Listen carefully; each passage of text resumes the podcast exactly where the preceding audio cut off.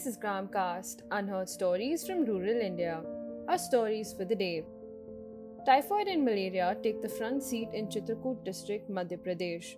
People of Mao, Ramnagar, Sauruda, Paswal, and Baria of the Chitrakoot district have been falling ill. Diagnosed with typhoid and malaria, they're living in unhygienic conditions. Open drains filled with trash, which becomes the perfect breeding ground for mosquitoes and diseases. Doctors at government hospitals are not consulting with non COVID patients. Due to this, villagers have been forced to visit doctors in private hospitals. Villagers have complained to the village authorities, but there is no change yet. Olive Ridley turtles and their conservation in Velas, Maharashtra. Global warming, dirty beaches, decrease of dry sand, and selling of turtle eggs have posed threats to the Olive Ridley turtles. These turtles visit the coastal areas of Maharashtra every year. Their importance revolves around cleaning the ocean and maintaining the ecosystem. It's done by eating dead fishes and seagrass. Since 2003, the people of Velas have been promoting the Olive Ridley turtles.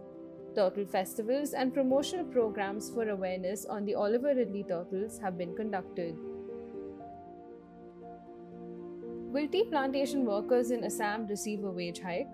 The state government of Assam has decided to increase the wage of tea plantation workers by Rs 50 a day. This was to be in effect from 23rd February.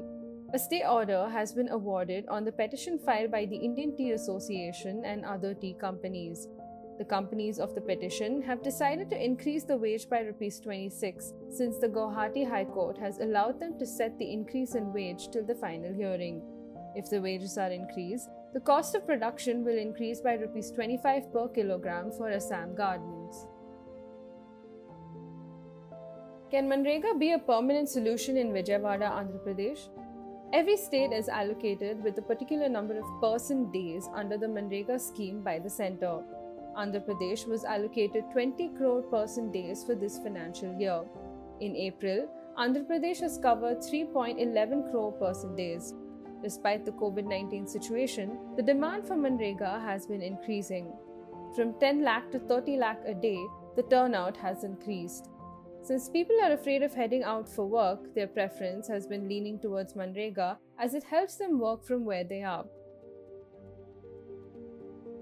Tune into our podcast tomorrow for more Indian anecdotes. Gramcast Unheard Stories from Rural India. Now available on Spotify, Apple, and Google Podcasts.